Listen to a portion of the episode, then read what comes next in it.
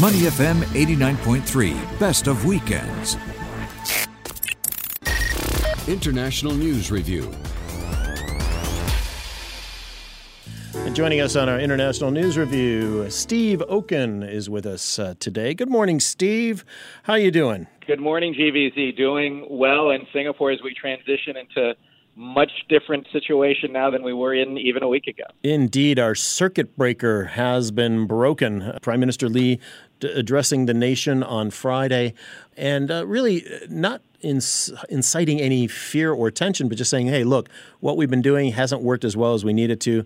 Time to step up our game. No, exactly. I mean, he was a, a true leader in this sense, and you're seeing it in, in other countries as well. And the, the leaders that are making the most impact, they talk honest to their constituents, they talk honest to their people, they give them the data, they are very frank in saying we have to do this and and, and here is why. And people will listen. People will be more than inconvenienced to do the right thing now, so long as they are led that way.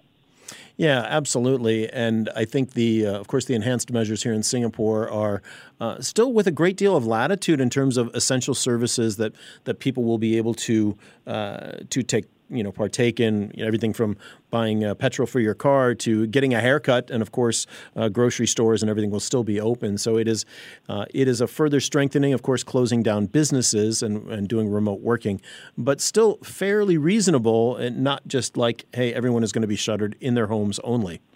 You know, again, they clearly thought this through, and you know, I, I say they have the three E's in effect. Uh, are you essential for work? If you are, you can go into work. But but we're really going to define essential and make it clear.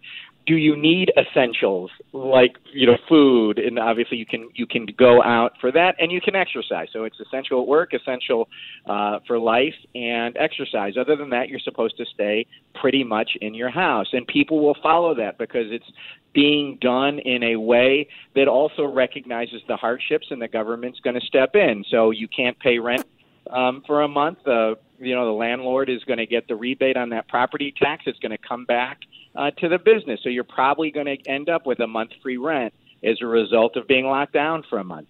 So the government is is being foresighted, having the trade-offs that are necessary to save lives, but to get out of this as quickly as possible but not doing so in a way that's going to harm society.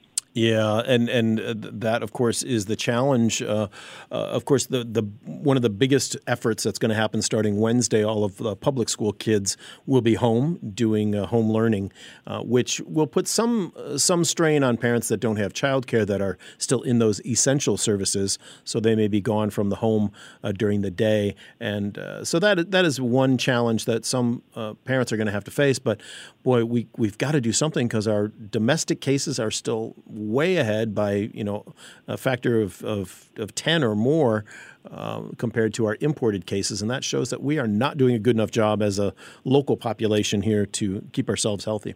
Well, and that's what Prime Minister Lee said. He said we tried to put in place minimal restrictions that for people to follow to stop community transmission, to be able to track where everything is coming from. And now that the government can't track it anymore, they said, okay, we've got to really ratchet up the restrictions because you know if we don't what's going to happen you know 6 months from now is going to be a lot worse than you know people losing a month out of out of, of work and school to a degree. Obviously still going to have home learning but it had to be toughened up and people recognize that here. People recognize that everywhere when you speak honestly with them about the sacrifices that have to get made. And throughout history people will sacrifice for the right thing yeah, let's uh, let's go overseas, Steve. Of course, a lot's happening in the U.S. Uh, Thirty thousand cases now uh, in, or sorry, 300,000 cases in the U.S., not 30,000, 300,000. Um, New York State had its worst 24 hour period just over between Friday and Saturday. 630 people died. Um, the U.S. government is sending a 1,000 military personnel to New York, including military doctors and nurses. Of course, the hospital ship is already there. Uh, but in large part, governors are having to, of, of many states, are having to uh, forge the way for themselves to, to get through this. Well, no, if that's the way the U.S. system is designed, the, it is a federal system where the states have a great deal of power with what happens within those states. And that's what we see right now, and it's going to cause potentially a long term problem in the U.S. because you have certain governors you know, Democrats and Republicans, both who are putting in the necessary restrictions, and they are being rewarded for that with very high popularity and approval ratings within their own states. So you have, you know, Republican governors like Larry Hogan in Maryland and Mike DeWine in Ohio, and Democratic governors like Andrew Cuomo in New York and Gavin Newsom in California, who are taking very tough stances, being very um, honest with their people, getting out ahead of the federal government, and while their death tolls in certainly New York are only going to continue to climb, the their people think they are doing a great job. But you have a mixed message coming out of the federal government. You have other states not doing that. And that's why I really fear that the U.S. is going to be months and months and months before they get the type of leadership that you see at the national level here in Singapore. Yeah, of course, the U.S. is so massive, you know, over 300 million people and very, you know, I won't even say porous borders, basically no borders at all between states. People come and go as they as freely as they'd like to, and, and that is doing nothing for um, for containment if people are not staying home. Uh, and put on top of that, I mean, there are a fair number of conspiracy theories still out there uh, about the fact that this isn't as serious as as everyone's saying it is, and the media is overhyping it, and so th- there is a lot of um, interesting. You know, in, interesting angles on this that don't necessarily lead to the conclusion uh, that the U.S. is is doing enough and, and being strong enough to stop this and to keep people at home. Well, the U.S. isn't, and you you know, and it writ large, and where you have Dr. Fauci, who's you know the preeminent expert in the government on on pandemics and infectious diseases, says the entire United States should be under a lockdown now.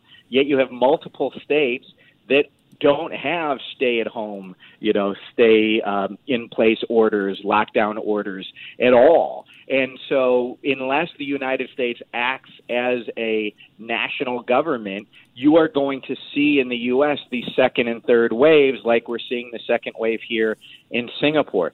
Look, eventually, all 50 states are going to get to lockdown, but the longer it takes, the more these governors hold out, the worse it's going to be. And then you're going to start to see really draconian actions come into place or the the U.S. is going to have this drag out for way longer than it needs to. Steve, when we look at, for example, China now uh, is in a, the odd position of its factories are going back to work, and yet the supply chain is so stopped up.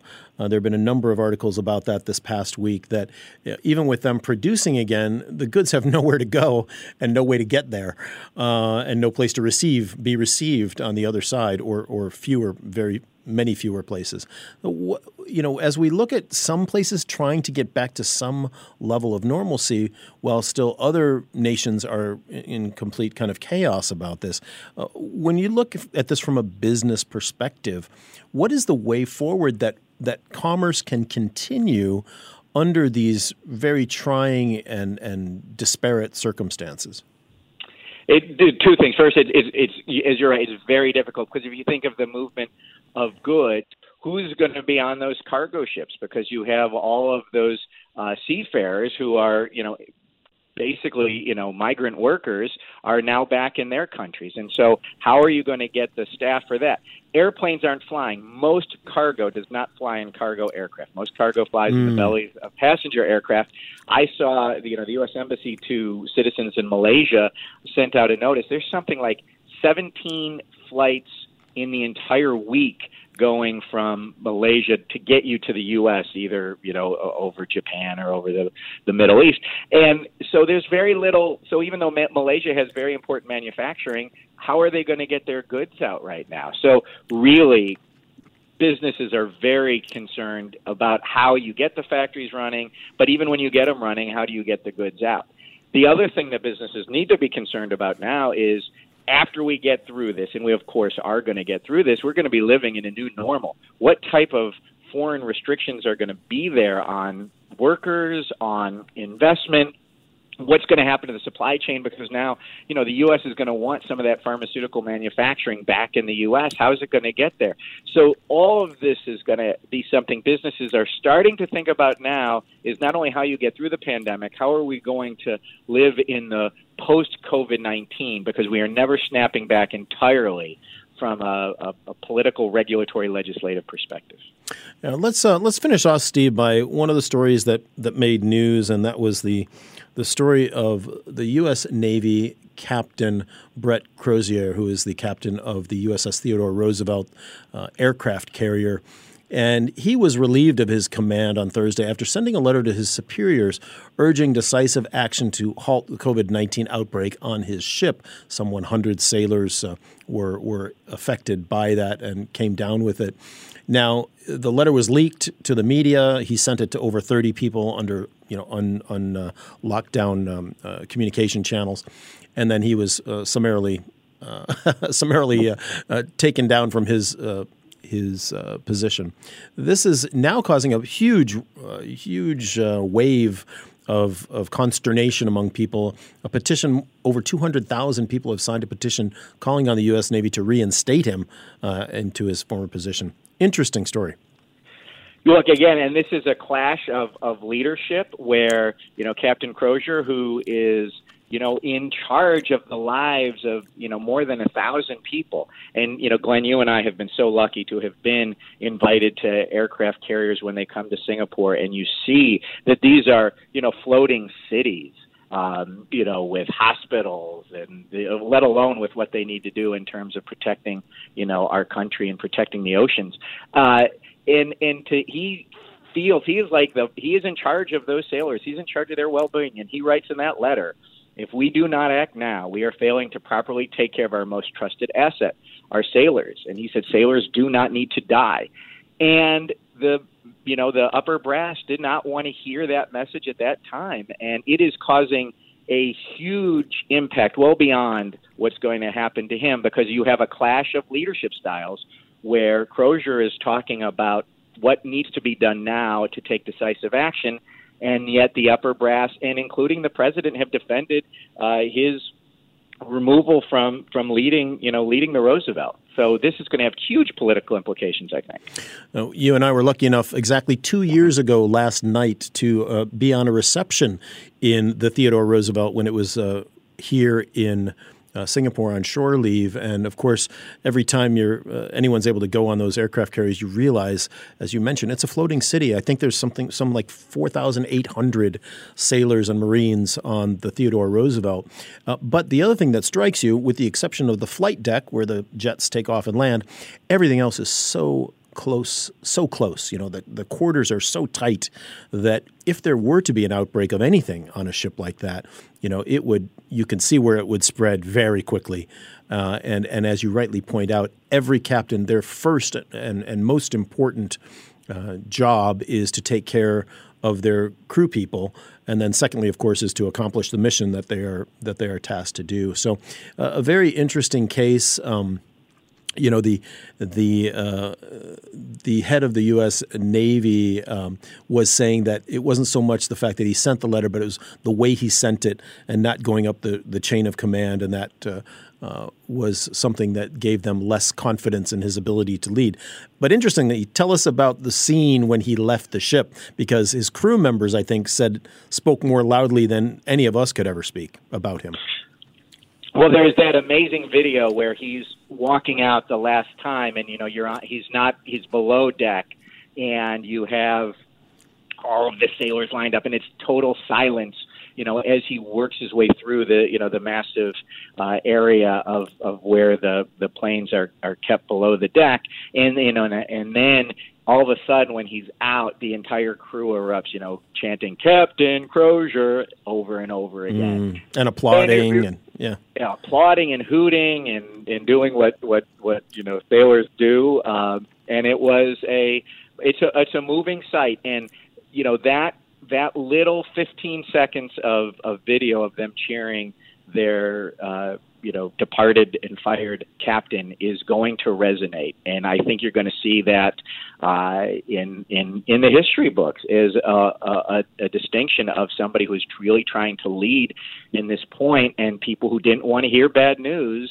Um, then all of a sudden second guessing him. And that's why, you know, the, the leaders who are stepping up, and it could be Prime Minister Lee here, it could be governors like DeWine in Ohio and Hogan in Maryland and Cuomo and, and Newsom or, or Captain Crozier are going to be the ones who are going to show that they tried to do the right thing and, and get us through this. It's interesting to note too that he has not been he has not been kicked out of the Navy, but he will be quote unquote reassigned uh, to a new uh, position, uh, and we, we don't know what that is yet. So he has he has not been uh, you know he's just been relieved of his command. Let's put it that way of the yeah. It's, it's tough to use you know uh, military terms in a civilian context, and you know when he said he was fired, in a way he was fired from being captain of the Roosevelt, but he wasn't fired from the Navy. Correct. So that's exactly right. All right. Our thanks to Steve Okun, our senior advisor for McLarty Associates uh, International News Review. Steve, as always, a pleasure to talk with you. Thanks so much. GVZ, thank you. To listen to more great interviews, download our podcasts at moneyfm893.sg or download the SPH radio app available on Google Play or the App Store.